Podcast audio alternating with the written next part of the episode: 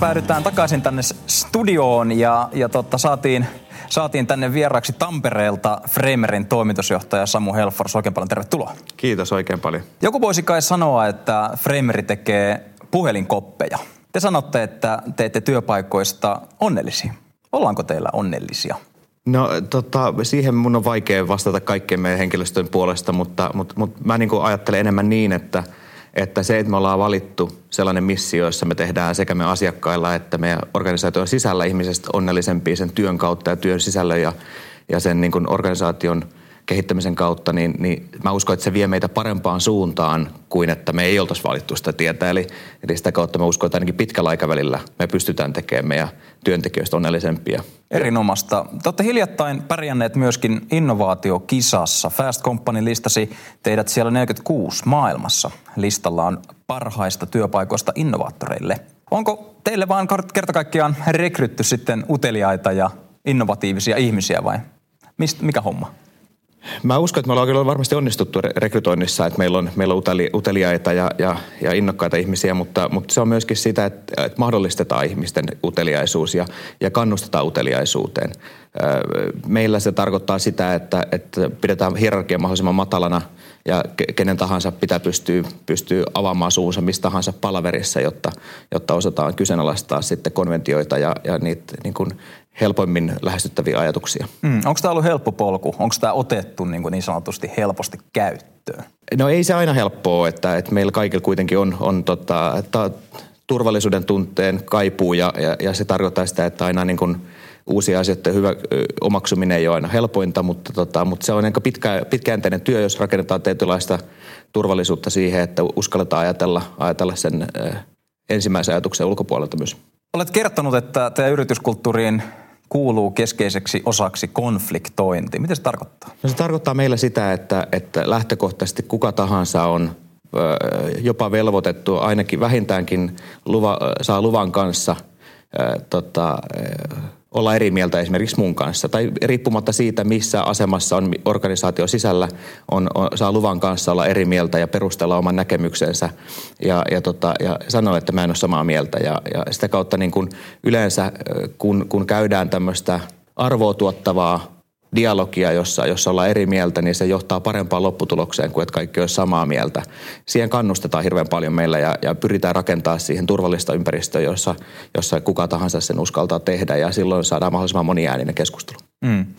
Onko ollut sellaista keskustelua siitä, että olisi vaikeaa? Onko vaikeaa konfliktoida pomoa? No onhan se, onhan se vaikeaa ja, ja, tota, ja varmasti sitten se on jonkinnäköinen myös kulttuurishokki sitten uusille meidän työntekijöille, jotka tulee, että, että meillä, meillä tosiaan saatetaan – saatetaan konfliktoida ylöspäin ja alaspäin ja sivulle päin ihan mihin, mihin suuntaan tahansa organisaatiossa, mutta mä uskon siihen, että, että kun siihen tottuu ja, ja on, on mukana siinä kulttuurissa ja ymmärtää sen, niin, niin se on myöskin innostavaa, koska silloin, silloin kokee, että on enemmän valtaa siinä organisaatiossa tuoda omia, omia näkemyksiään esille ja, ja sitä kautta saada niin kuin onnistumisen tunteita Ehdottomasti. Kerrotko vähän, Frameri toimii kansainvälisesti. Onko tämä niin kuin, tietyllä tavalla konfliktoinnin kulttuuri ollut vaikea sitten levittää ympäri maailmaa?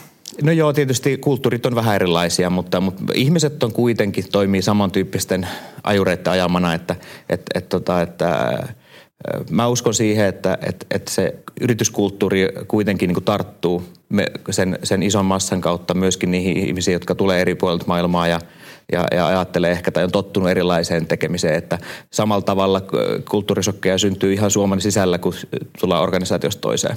Mm, jos ajatellaan muutokseen liittyviä haasteita ja muutosälykkään organisaation haasteita, niin mitä sulla tulee ensimmäiseksi mieleen? No, no tota, ehkä se, se on niin kuin semmoinen tiedo, muutoksen tiedostaminen on, on tärkeä, tärkeä homma, että, tai sen tiedostaminen, että kaikki meistä on lähtökohtaisesti aina, aina pelkää muutosta, oli se sitten minkä, minkä, minkälaista tahansa – ja, ja, tota, ja niin minäkin. Ja se, jos, kun sen tunnistaa itsessään ja sitten pyrkii löytämään ne syyt, että minkä takia mua joku muutos nyt aiheuttaa musta aiheuttaa vastarintaa tai, tai minkä takia mä en halua, halua nyt lähteä tähän mukaan tai miksi se tuntuu pelottavalta, niin sitten yleensä päästään myöskin sitten vastaamaan niihin per, perimmäisiin kysymyksiin. Et jokainen, kaikkihan haluaa välttää huonoja muutoksia, mutta, mutta joskus nekin on tarpeellisia – mm. sanotaan näin. Niin, kai se on tärkeää kommunikoida sitten hyvistä ja huonoista, huonoista hetkistä kaikille, kaikille mahdollisille sisäisesti. Sä oot puhunut myöskin muutosjohtamisen teeseistä. Mitä tarkoitat näillä? No, mä sanoisin ehkä näin, että onko olemassa edes mitään, mitään muutosjohtamista vai onko vaan johtamista. Että, että meillä ainakin niin johtaminen tarkoittaa sitä, että me saadaan aikaiseksi joku, joku muutos siinä, miten me tehdään asioita nyt. Ja, ja, tota, ja silloin, silloin sitten tarkoittaa, että puhutaan muutoksesta. Eli, eli kyllä mä niin lähtisin siitä, että, että, tota, että hyvä johtaminen johtaa siihen, että muutokset on helpompia ja, ja, ja muutoksia saadaan aikaiseksi organisaatiossa joka, joka puolelta, ei pelkästään ylhäältä alaspäin. Mm. Jos palataan hieman tuohon haastattelun ensimmäiseen kysymykseen liittyen onnellisuudesta, niin mm. niin miksi valitsitte tämän teeman? No se oikeastaan lähti siitä, että me koko, koko yrityksen tavallaan alkutaipaleella me, me perustettiin yritys sen takia, että me ei oltu silloisessa työpaikassa onnellisia sen takia, että meillä oli tämmöinen henkilökohtainen ongelma, että, että, että keskittymisrauha puuttu.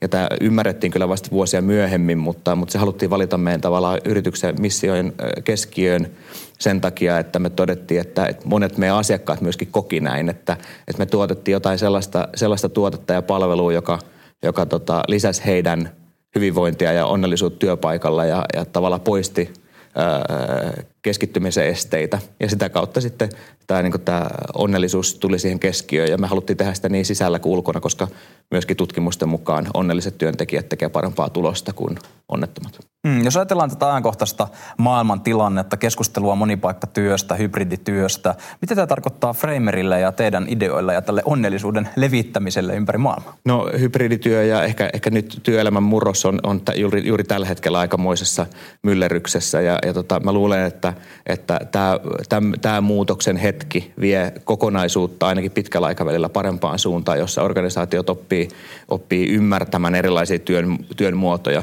Toki me ehkä ymmärrä, aletaan ymmärtämään myöskin sen, sen läsnätyön tota, arvoja ja sitä niin kuin sosiaalisen kontaktin arvoa siinä työ, työpäivässä. Mutta toisinpäin myöskin aletaan, aletaan hyväksymään se, että joskus on tehokkaampaa tehdä töitä muualta kuin sieltä oman työpisteen äärestä. Niin, jos ajattelee vaikkapa tällaista avokonttoria, missä, missä tota Elun kanatkin työskentelee, niin tällainen Framerin ää, koppi on tuonut rauhaa myöskin sitten kollegoista, mutta myöskin työrauhaa ihan työhön. Kyllä. Niin miten nyt ajattelet tässä monipaikkatyössä ja, ja erityisesti jos ajatellaan näitä Framerin teidän tuotteita, niin, mm. niin minkälaisia mahdollisuuksia tämä aika luo?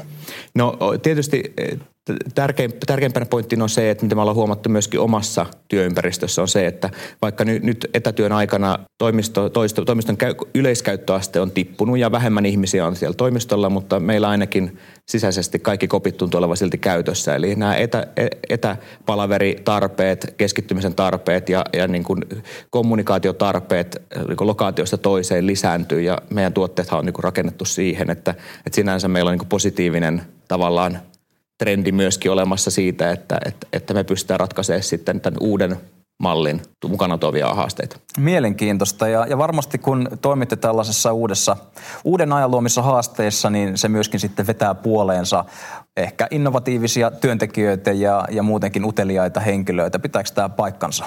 No kyllä, mä näin voisin sanoa, että mä oon tosi ylpeä siitä, minkälainen tiimi me ollaan saatu aikaiseksi ja, ja kuinka lahjakkaat ihmiset meille myös haluaa töihin nykypäivänä. Toivottavasti se myös jatkuu ja saadaan sitä kehitettyä, että se on, se on ainakin minun etuni ja, ja minun tavoitteeni. Niin.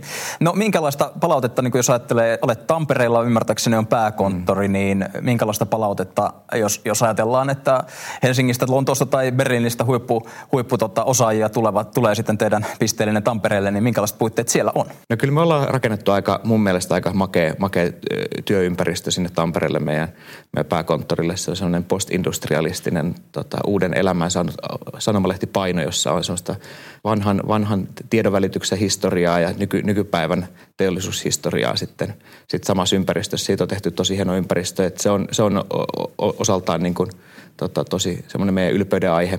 Mutta toisaalta sitten ehkä tärkeimpänä on, on kuitenkin tämä meidän kulttuuri ja, ja, ja matala hierarkia ja läpinäkyvyys, mitä me tarjotaan. Oletteko sitten julkaissut jotain kulttuurikäsikirjaa tai muuta, millä, millä tavoin sitten teidän henkilöstö pystyy tähän sukeltamaan tähän teidän Framerin ajatteluun? Joo, me ollaan rakennettu, me ollaan tuossa pari vuotta sitten ensimmäisen kerran koostettu meidän kulttuuri, tavallaan kulttuurikäsikirjaksi, joka on siis työkalu lähinnä meidän henkilöstölle, mutta myöskin esimiehille siitä, että minkälaista kulttuuria meillä vaalitaan, minkälaisia arvojen mukaan me toimitaan ja, ja minkälaisia asioita me arvostetaan ihmisissä ja meidän kumppaneissa. Nyt mä juurikin, juurikin tällä hetkellä tehdään työtä sen eteen, että sitä uudistetaan ja, ja, ja tuodaan tähän päivään ja katsotaan, että mikä siitä on totta ja mikä me halutaan, että, haluttaisiin, että on totta tulevaisuudessa ja mikä siitä ei ole enää totta. Ja mm. se, se on kuitenkin elävä, elävä ilmiö koko kulttuuri ja, ja tota, sitä ei voi määrätä, se, ta, se tapahtuu ympärillä. Oikein hyvä. Oikeastaan viimeinen kysymys liittyen tulevaan. Fremeri on varmaan yksi niistä suomalaisista yrityksistä, joiden, joiden toimintaa seurataan hyvinkin, hyvinkin aktiivisesti. Mitä tuleva vuosi ja ehkäpä ensi vuoden alku tai ylipäätään vuosi näyttää? No sanotaan näin, että meillä on uusia asioita tulossa ja, ja niistä varmasti kerrotaan myöhemmin, myöhemmin lisää, mitä meiltä tulee. Ja tietysti nyt on omat haasteensa on siinä, että, että markkina, markkina on, on minkälainen on ja, ja epävarmuus markkinalla aiheuttaa myöskin, myöskin kysyntään, että ei ole samanlaisella tasolla kuin ollaan totuttu tai kasvu ei ole samanlaisella tasolla kuin ollaan totuttu, mutta, mutta meillä on erittäin positiiviset näkymät siitä, että mitä tulevaisuus tuo tullessaan ja odotetaan innolla sitä, miten, minkälaisen asentoon tämä maailma muuttuu ja, ja asettuu. Aivan loistavaa. Kiitos sulle tästä haastattelusta. Kiitos.